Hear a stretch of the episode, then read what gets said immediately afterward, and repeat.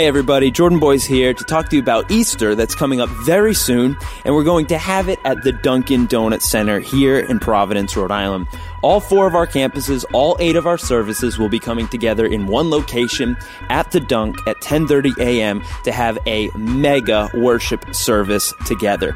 And so we want to invite you. This is a free event. It is for all ages, and uh, we have tons of stuff planned. Not only will it be an incredible service where I believe many people will be impacted and changed, but we have lots of stuff planned for the kids. We have a family photo booth forum, meet the Easter Bunny. We have 35,000 Easter eggs that we're going to give to the kids that show up and, and face painting, all that fun stuff out in the lobby. And, and inside, it will be an, a worship experience with an uplifting message, something that you can bring your entire family to. We were really encouraging not only for you to show up, but for you to invite your friends, invite your family, save some rows, and uh, bring them out to church in an are- arena on Easter, and I think it's going to be a pretty special experience. So we'd love to see you out there. Mark your calendars now. Help us spread the word and get excited because I think God is going to begin something brand new, even for our church in this region on that Sunday, and I hope you'll be a part of it. Thanks for listening to the New Life Podcast. We hope this message inspires and encourages you today. I want to talk to you about the fact that God is a powerful God. He sets you free. He watches over you. He goes before you. He goes behind you. I thank God that He is a powerful God. You know, the Bible says that God is holy. God is holy. And you know, you could you could tolerate a lot of things that God wasn't. Like if he couldn't be everywhere at once, you know, you'd say, well, you know, or, or if he didn't know every single thing, like he didn't know every single thought that every person was thinking right now. God not, not only knows every single thought that you're thinking now, but He knows every single thought you could be thinking now. And He knows every thought you should be thinking now, and the thoughts you had before, and the thoughts you're going to have in the future. I mean, it, it, it, wouldn't, it wouldn't bother me if God didn't know all of that. I'll tell you, what would bother me, though, is if we found out that God wasn't actually holy.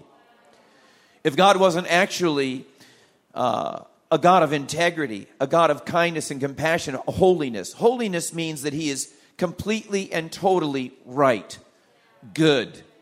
And the overarching truth in all of history that God is proving throughout the, the, the remainder of all eternity, eons upon eons, is that God is a good God, or God is a holy God.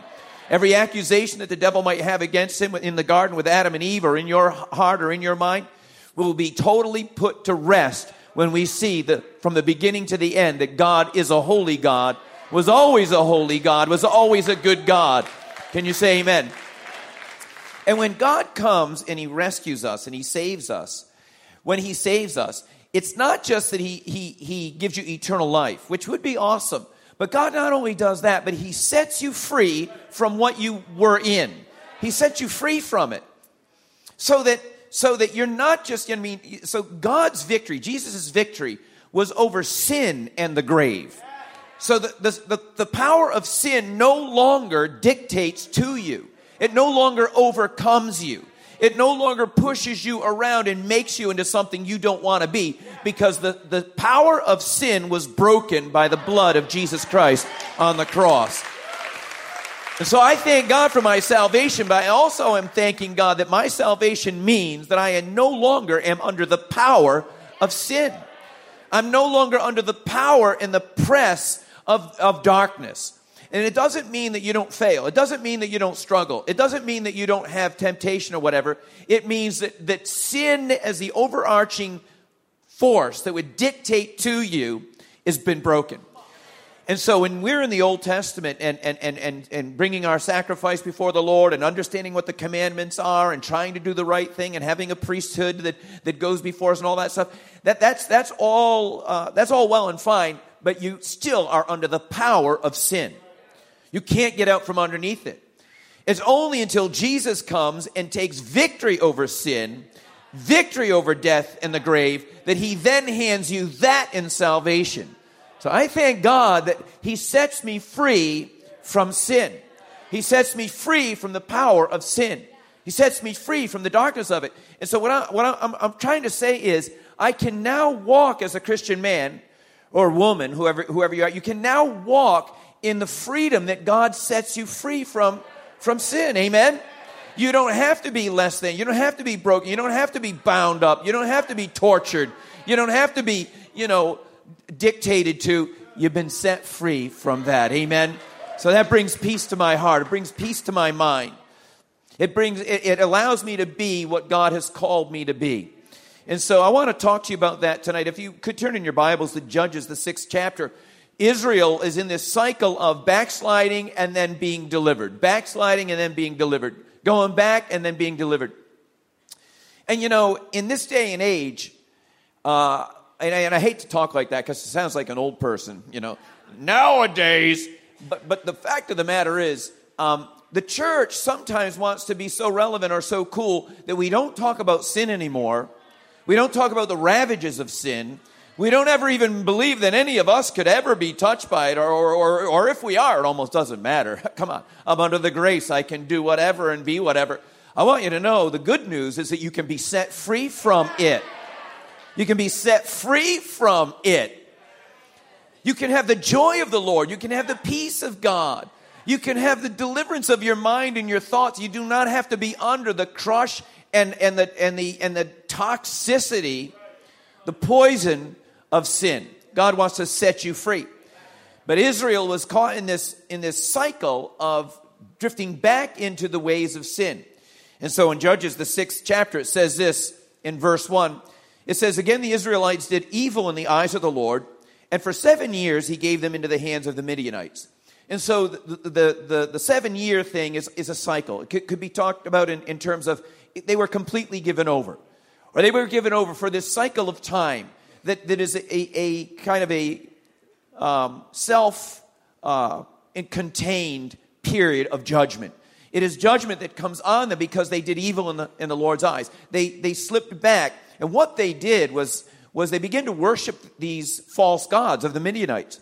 The Midianites had these idols, and Israel began to worship the gods of the Midianites. And so they came under the oppression or the oppressive force of the Midianites. Do you know that it, it, if you if you begin to idolize the things that the world idolizes. You know, we're supposed to be in the world but not of the world. Isn't that true? But when you start to be of the world, and when you start to let the, the gates open, and you start to let the, the, the things come in on you, you, you come under the same curse that those idols will bring to others that are out there. You say, well, they're doing it. Yeah, but they're not free. Well, they're doing it. Yeah, but they're, they're, they're broken. God sets you free. Amen? And so, but you can't let the idols of these things that, that maybe the world is into, you can't let that stuff come into your life unless you're going to be under the same curse that those things bring. You know, um, I, I don't really have time to get into it, but when you go into some different nations and they're under a false God and a false religion, let me tell you, you can see the fruit of that thing. You can see the fruit of it. Um, Jordan and I were uh, in a foreign land. I won't tell you where it was, but we were in a foreign land one time, and we were walking through the marketplace. And when I tell you, this marketplace was so terrible and so stinky and so dirty, the, the, the, the human waste actually went right under the street, you know, right under the grates of right where we were in the marketplace. And you'd be walking in the marketplace like, this place is terrible. And you couldn't tell what was on the, uh, what was on the counter there. It was all outdoors until you went like this and the flies would all go away and they'd say, you'd say, oh, okay, it's a pig's head. I'm going to pass on that. then you go like this, oh, that's fish. And I'm going to pass on that. And I remember Jordan saying, Dad, let's get out of here. Let's get out of here. This place is terrible. I said, hold, hold on. Hold on. I said, you see up the hill? Look up the hill. You can see, you see up the hill? That's, that's the temple and the blessings of their God flow down here. That's the blessings of their God that flow down here. And he stood and he looked up at the temple and he's thinking, What blessings? Exactly. Exactly. But it, when you come under the curse of the false gods and the idols, when you come under the curse of what sin will bring, you end up, you end up, you know, uh, reaping that reward. The Bible says that the wages of sin is death. And, and death comes in a lot of different forms. It, it, it, it, can, it can be just this leaking, dripping, toxic poison that steals your joy, makes you feel empty. You never have any, you never have any faith. You never have a good confession you, because there's something that, that, is, that is damaging you. See, and so what happened was that the Midianites were, were this oppressive force, the, the wages of sin. And, and, and so Gideon is this man that's going to come along and bring deliverance, bring them from this place of oppression into a place of freedom, bring them from this place of, of bondage into a place of, of victory. And so it says in verse 2 because the power of Midian was so oppressive, the Israelites prepared shelters for themselves in mountain clefts and caves and in strongholds. You know, sin pushes you back. Sin pushes you back. You end up being you end up being pushed into the cave. You end up being pushed out of your destiny. You end up being pushed away from who it is you're really supposed to be. You're not supposed to be this person pushed back into poverty, pushed back into shame, pushed back into guilt. You're not supposed to be that. But, but the oppressive force of sin will push you back into a place you were never destined to be. So here are the poor Israelites. They can't live in prosperity. They can't live in their cities. They can't live with their harvest field and their flocks and so forth because sin, the oppressive force, was so powerful that it pushed them back into the caves. And in verse 6 it says, Midian so impoverished. There's the word. Sin will impoverish you. It impoverishes you. It steals from you what it is you're supposed to have. I want you to know it'll take away your fruitfulness. You'll end up being barren. This may be for you, or this may be for the future, or this may be for you just your understanding of, about what sin does. We have to have an understanding of just how powerful salvation is. It sets you free from the darkness and the bondage of sin that the devil wants to impoverish you in. You know, uh, but Midian was so impoverished, impoverished the Israelites that they cried out to the Lord for help. How many know the story or remember the story of the prodigal son? He got into such a place. Sometimes God will let that sin so impoverish you till you get to the point where you finally cry out. You finally get to the point where you say, I am so sick of this. I'm so sick of me. I'm so sick of this garbage. I'm so sick of this bondage. I'm so sick of this aspect that should not be me.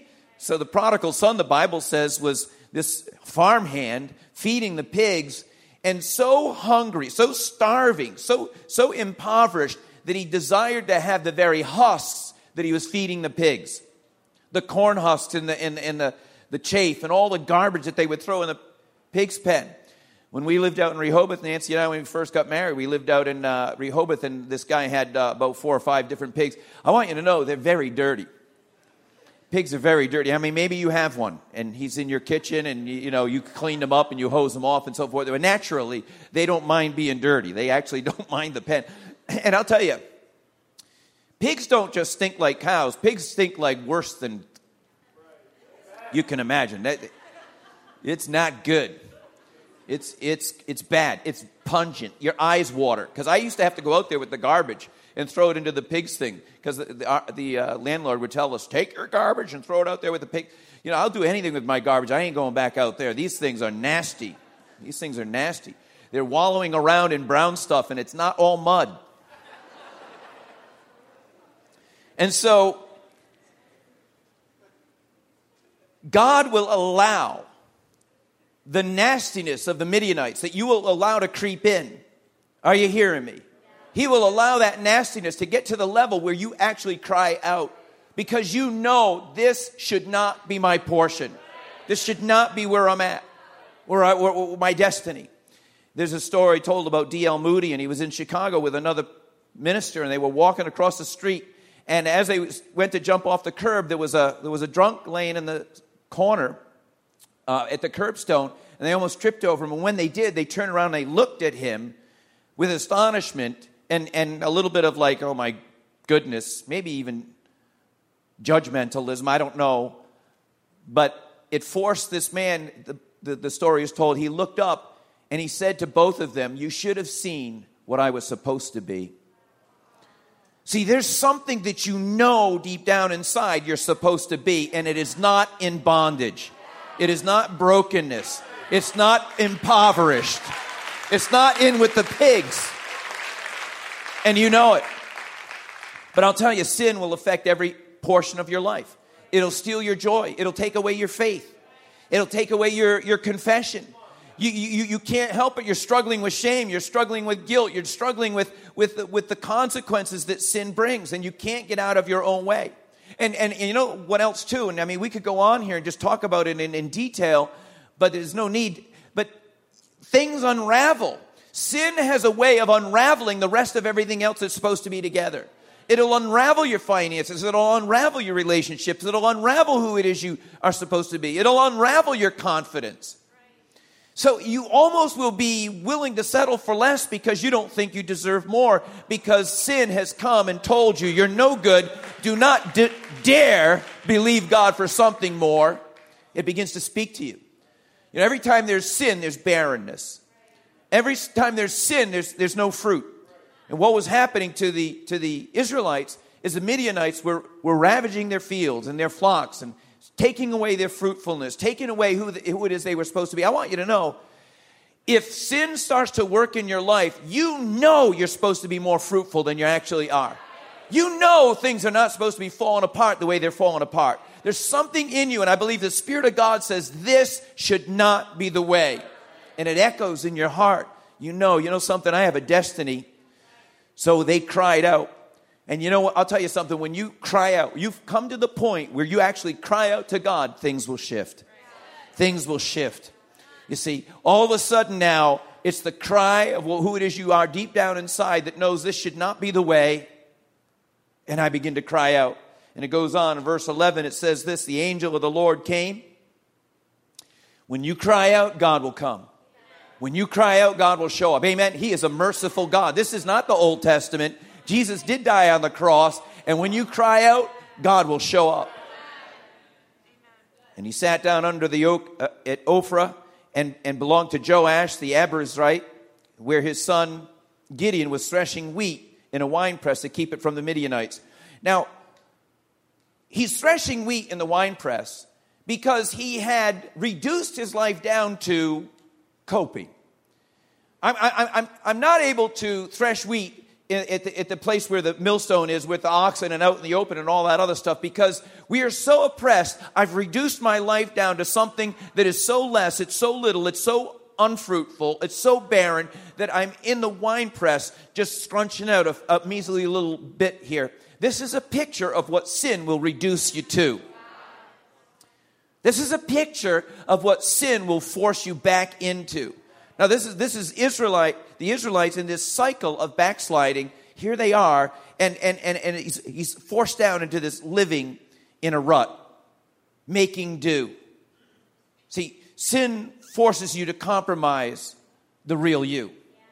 This is not the real Gideon. This is not who God had hoped this Israelite would be. He was supposed to be a mighty man of God, but here he is hiding scratching out a living under this bondage and under this brokenness. I want you to know something. When, when, when sin begins to plant its roots into your life, and it looks like it ain't moving because you have not cried out, and it begins to just wrap its tentacles around you, what happens is you begin to change from who it is you should be and who it is you are supposed to be to normalize this place as this is this is where I'm at. And and and Gideon, he normalized it. He began to he began to normalize. This is a picture of what happened to Israel. Just settle for less. You can allow that to be normal. Your thinking can make excuses for it. Well, you know, everybody's doing this. Everybody's caught in this. Nobody's Superman. Nobody's totally free. Nobody's living a life of joy. Who, how many people do you know that's really fruitful? And we, you, begin to, you begin to make excuses and actually think in terms of this is normal. This is normal. This is okay. It's just who I am. I can't deny that, yeah, this is a place that I'm just totally in bondage. And, uh, you know, it, it, sin has me and it's wrapped me up and it's, it's got its tentacles around me. So I'll just live less. I'll just live here. The problem is for you and I, church, normal is supposed to be living a supernatural life. We're supposed to be living a supernatural life. Normal is that you're supposed to be fruitful. You're supposed to be abundant.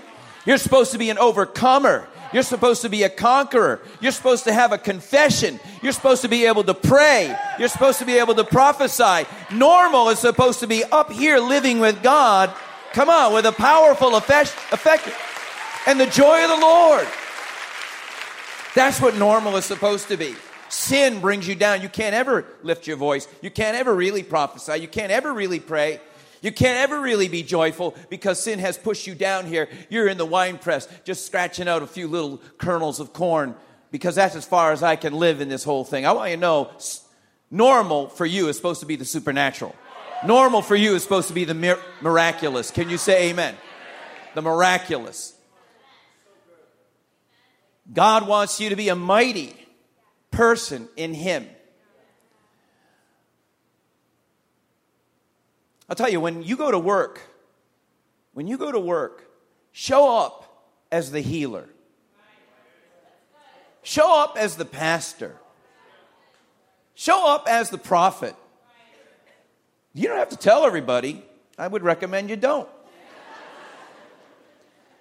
But when you show up to work, show up as the prophet and begin to prophesy over people. Begin to prophesy over their lives. I know what God has for you. I can tell you're going to go to the Dunkin' Donut Center on Easter and God is going to completely change your life. I can tell.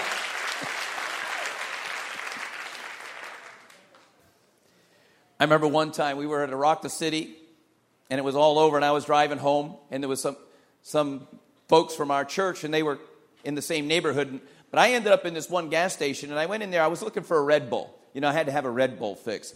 But this was early on before Red Bull was really, you know, as famous as it is now. And so this guy didn't know what it was. So I, I, said, uh, I said to him, hey, do you have any Red Bull? And the guy behind the counter in this gas station says, uh, oh, no, we don't sell that here.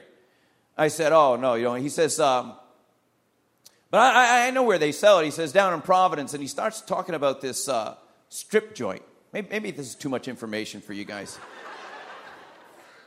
this is, uh, this is uh, above 14. With this is PG 13 uh, church. So anyway, he starts telling me about this strip joint and so forth. And, and he says, have you ever been there? And I said, now I talk about showing up as a prophet. I said, oh no, I can't go in there. He said, how come? I said, well, because there's demonic spirits in there. I said, it's a very dark place, demonic spirits of adultery. And I said, what happens is you don't even realize it, but those spirits of adultery get on you and they begin to control you and before you know it, you're, you're, you're, divorced, you're separated from your wife, your whole life is a mess. Now, I'm telling you the truth. This is exactly, I don't know why I was saying that because I never talk like that, but I was drilling this guy. I said, there are dark spirits, demonic spirits in that place of adultery and, and, and, and lust. And I said, when that gets on you, it will break up your marriage. You'll find yourself divorced and all this. Now, this guy is like this. And I, I, I stopped short of saying, You're divorced, aren't you? You're going to these strip joints, aren't you? Something got on your life, and this is demonic, but I am prophesying to you right now. There is a way out. There is a way out, and his name is Jesus Christ. I mean, I laid it on him. I left him. He was bleeding and cut into pieces on the floor. I had that double edged sword. So, so anyway, I leave. No sooner do I walk out the door, and somebody from the church is walking in. I say, "Hey, I just witnessed to that guy. Go nail him." I just told that guy about Jesus. Go and nail him. And, but, but I want you to know, God wants you to go. You know, he tells Gideon, "Go in the strength. Go in this thy might." God wants you to go as the pastor, as the priest, as the prophet that you are, not the bound up, bottled up, tied up person in sin God wants you free from that so that you can walk in the normal of the supernatural, walk in the normal of the miraculous, walk in the normal of the prophetic. That's what God wants for us. Can you say amen? amen? And so, this guy starts to normalize this thing and dumb it down. In verse 12, it says this When the angel of the Lord appeared to Gideon, he said, The Lord is with you, mighty warrior. I want you to know God will always call you by your destiny, not by the sin that maybe has you trapped. God will not call you by the sin that has you trapped, He will deliver you from that. So God doesn't show up and say, Hey, Gideon, you broken down, greedy. He doesn't say that. He doesn't say, Gideon, I understand, you know, you, you pervert. He doesn't say, Gideon, you. He doesn't nail the sin, he, he speaks the destiny. And I want you to know no matter what it is you feel like you're trapped in, or, or no matter where it is your struggle is, God is calling you by your destiny, who it is you really are in God. Amen? And so you, that's why you begin to disdain this thing. God doesn't show up and say to the prodigal son, so you pig farmer, how you doing? You mighty pig farmer, I understand you're starving to death and you want to get out of here. No, no. He says, You royal son of God, I'm ready to deliver you out of this place. And the first step of deliverance is when it begins to dawn on you I'm not supposed to be in this bondage. I'm not supposed to be here. This is not this is not the real me. I'm supposed to be a person of nobility. That's who I'm supposed to be. You ever say to yourself, I'm not supposed to be here? I know, I know I'm not supposed to be here. I don't fit. Nancy and I went to uh, Daytona Beach at uh, Bike Week, and uh, it's pretty it's pretty intense week. There's 500,000 motorcyclists from all over the uh, all over the United States that show up at Daytona Beach, and they have a race at Daytona every year at that same time. We actually went down for the race, but so we would figure we would go into Daytona and check out the sights and the sounds. And it's two o'clock in the afternoon, but I want you to know we were walking down that street, and we were we were like two, you know, junior high kids on spring break, you know, kind of thing. Like Nancy's holding on to me, I'm holding on to her, and and and we said to ourselves, we, we don't belong here. We don't belong here. Now, there might be some of you guys that are rough and tough and you have a ministry and that's where you go and you, you know, you, you talk about Jesus or whatever. That's fine. I, and I, I think that might be a good thing, good for you or whatever. But for, for me and Nancy, we, we knew this was, this, was, this was vexing our spirits because of the sights and the sounds. And, and, and, and you know, sometimes you just know this, is, this isn't me. You have nobility on you. You have nobility on you. Young men, you do not have to force yourself into a, a, a, wrong relationship with a woman because you're noble. You're royal priesthood. You do not have to be that because you're not that. And the same thing with the woman. You do not have to become easier. You do not worry about losing a guy. You're not that. You're a royal woman of God. You're nobility. The Bible talks about when two come together, it's a holy matrimony. You don't have to have the unholy thing. You're not unholy. You're set free from the unholy. God makes you free from that so that you can be the noble person that He's called you to be. And I think that Gideon and the Israelites knew we're not supposed to be here. And God said, You're a mighty warrior. And in verse 13, it says this but, sir, Gideon replied, if, if the Lord is with us, then why has all this happened to us? Where are all his wonders? Where is the power of God that our father told us about when they said, Did not the Lord bring us up out of Egypt? But now the Lord has abandoned us and put us into the hand of Midian. Yes, that's true, but for your own good. And you know something? God, for your own good, will let you will let you see okay the consequences of sin is not going to be good you might not you might need to see that it's not unlike God to let that stove actually burn you so that you learn that lesson. And so here's Gideon kind of throwing the thing on God. You know, where's God? Where's God? Let me tell you something. You're not here because God abandoned you. You're here because you abandoned Him. You're not here because God walked away from you. You're here because you walked away from God. And God will let the thing that you needed to grab onto make you sick enough, make you broken enough, make you impoverished enough to where you say, God, this is not who it is I'm supposed to be.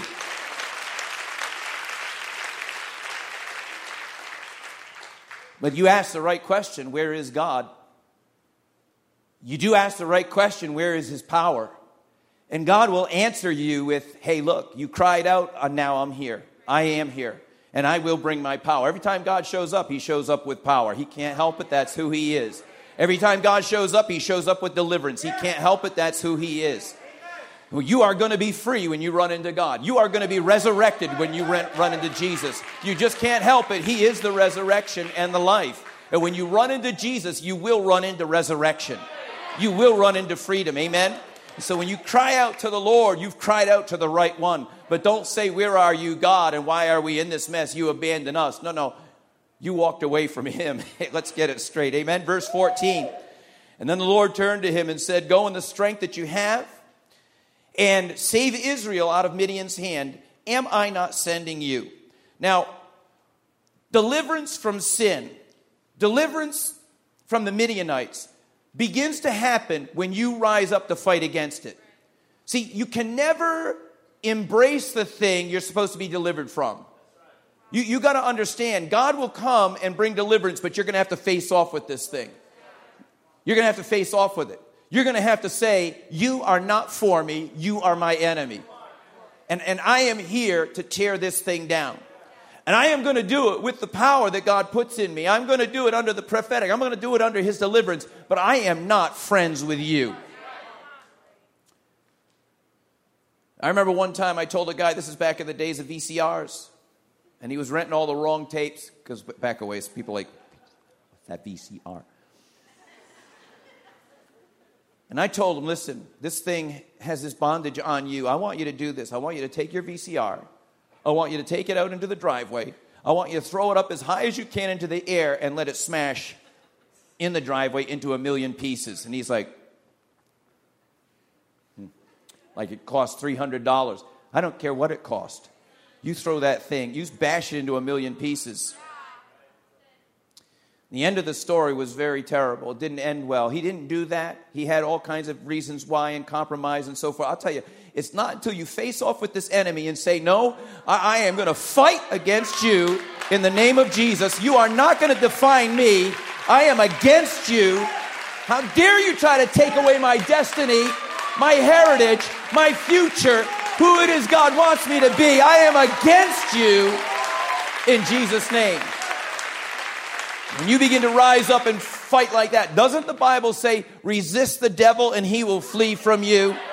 You need to let the devil know, look, it's on. It's on. Amen? So it goes on in verse 15. And this is so, so cool because Gideon is still caught in this, in this spirit of brokenness. He's still caught in the place of Israel in its backslidden state, and he sounds like it. But Lord, Gideon asked, How can I save Israel? My clan is the weakest in Manasseh, and I am the least in my family. And then the Lord answered, I will be with you, and you will strike down the Midianites together. See, because sin cannot overpower. I want, I want to announce that truth to you today. Sin cannot overpower. Sin does not overpower. Sin does not have power over you. It doesn't have power over you. Don't let sin deceive you into thinking, oh no, it's stronger than you. I can't help it. I can't. I just can't. No, you can. You can. Amen. You have power over this thing because Jesus, by the blood, broke the power of sin in the grave. And so the Lord says, I'm going to be with you. And then in verse 17, Gideon replied, If now I have found favor in your eyes, give me a sign that it's really you talking to me.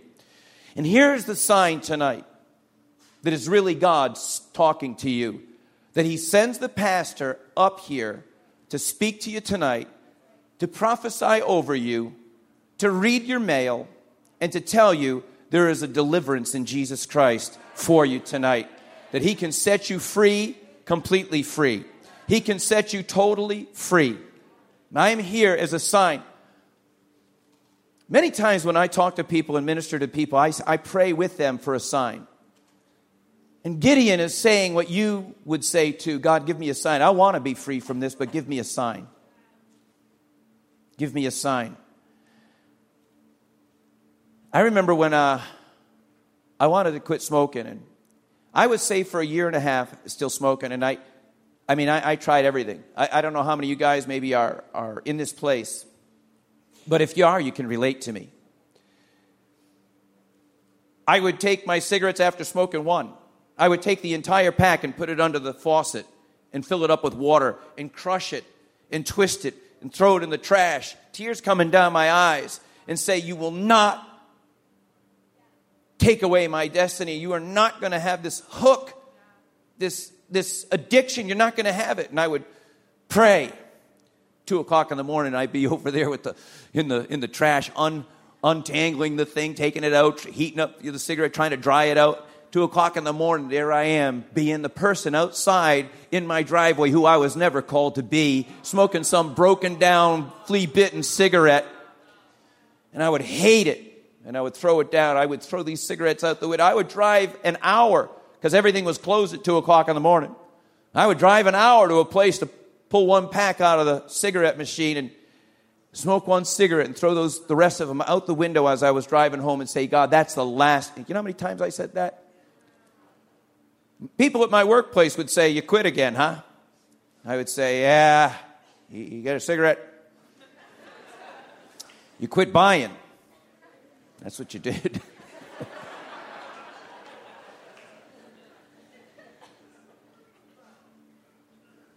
When I would pull up into church at the parking lot, I would take my cigarettes and I would throw them under my seat. I, I didn't want to be an offense. I didn't want to be a reproach. I didn't want to hurt anybody, but I had to be honest with God. This thing, I, I, I'm struggling. And I think God honors that. Look, son, you're fighting.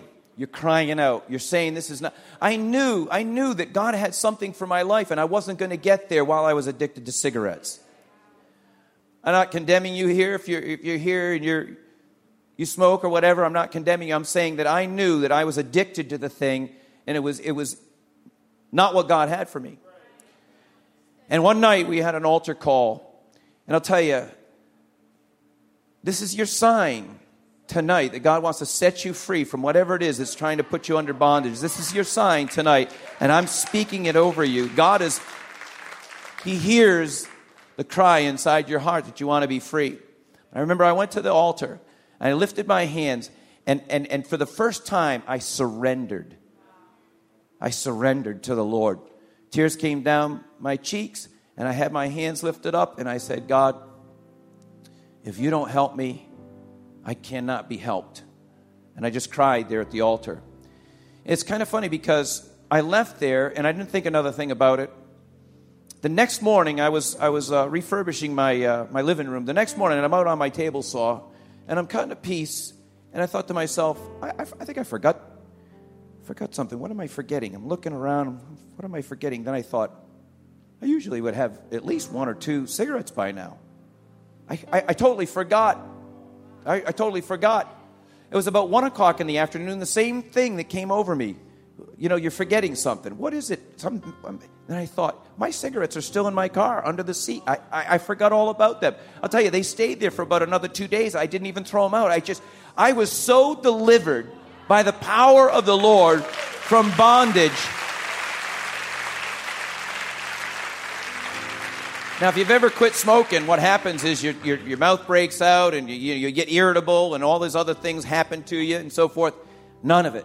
None of it happened to me. In fact, when I did go to work, people would say to me, Hey, have you quit smoking? And I would say, uh, I think so. and they would say, I can tell. It's off of you. It's lifted off of you. They, they, weren't even saved. They were talking like in spiritual terms. It's off of you. It's lifted off of you. You definitely are, are free from it. I was like, thank the Lord. But I want you to know that, that God comes to you and he, he wants to give you a sign that He can set you free, completely free. He can set you completely free. But you need to say, I am not supposed to be this. I am ready to fight against this thing. But, but I want, want you to know there is never deliverance without repentance. There is never deliverance without repentance. Gideon had to make an altar. They built an altar to the Lord and they came back and they repented from the serving the false gods and so forth. There has to be a repentance. There has to be a godly sorrow. There has to be a confession before the Lord. And then say, God, and I, I, I want to fight against this thing. In all of your power, God, come and deliver me and set me free. Hey everybody, Jordan Boys here to talk to you about Easter that's coming up very soon, and we're going to have it at the Dunkin' Donut Center here in Providence, Rhode Island. All four of our campuses, all eight of our services will be coming together in one location at the Dunk at 10:30 a.m. to have a mega worship service together. And so we want to invite you. This is a free event. It is for all ages, and uh, we have tons of stuff planned. Not only will it be an incredible service where I believe many people will be impacted and changed, but we have lots of stuff planned for the kids. We have a family photo booth forum, eat, meet the Easter Bunny. We have 35,000 Easter eggs that we're going to give to the kids that show up and, and face painting, all that fun stuff out in the lobby. And, and inside, it will be an, a worship experience with an uplifting message, something that you can bring your entire family to. We were really encouraging not only for you to show up, but for you to invite your friends, invite your family, save some rows, and uh, bring them out to church in an arena on Easter, and I think it's going to be a pretty special experience. So we'd love to see you out there. Mark your calendars now, help us spread the word, and get excited because I think God is going to begin something brand new, even for our church in this region on that Sunday, and I hope you'll be a part of it. Thanks for listening to the New Life Podcast. We hope this message has encouraged you. If you want to learn more about our church, check us out online by visiting www.atnewlife.org. Also, if you're in the Rhode Island or Massachusetts area, we invite you to join us this Sunday at one of our services. Visit atnewlife.org slash locations for more information.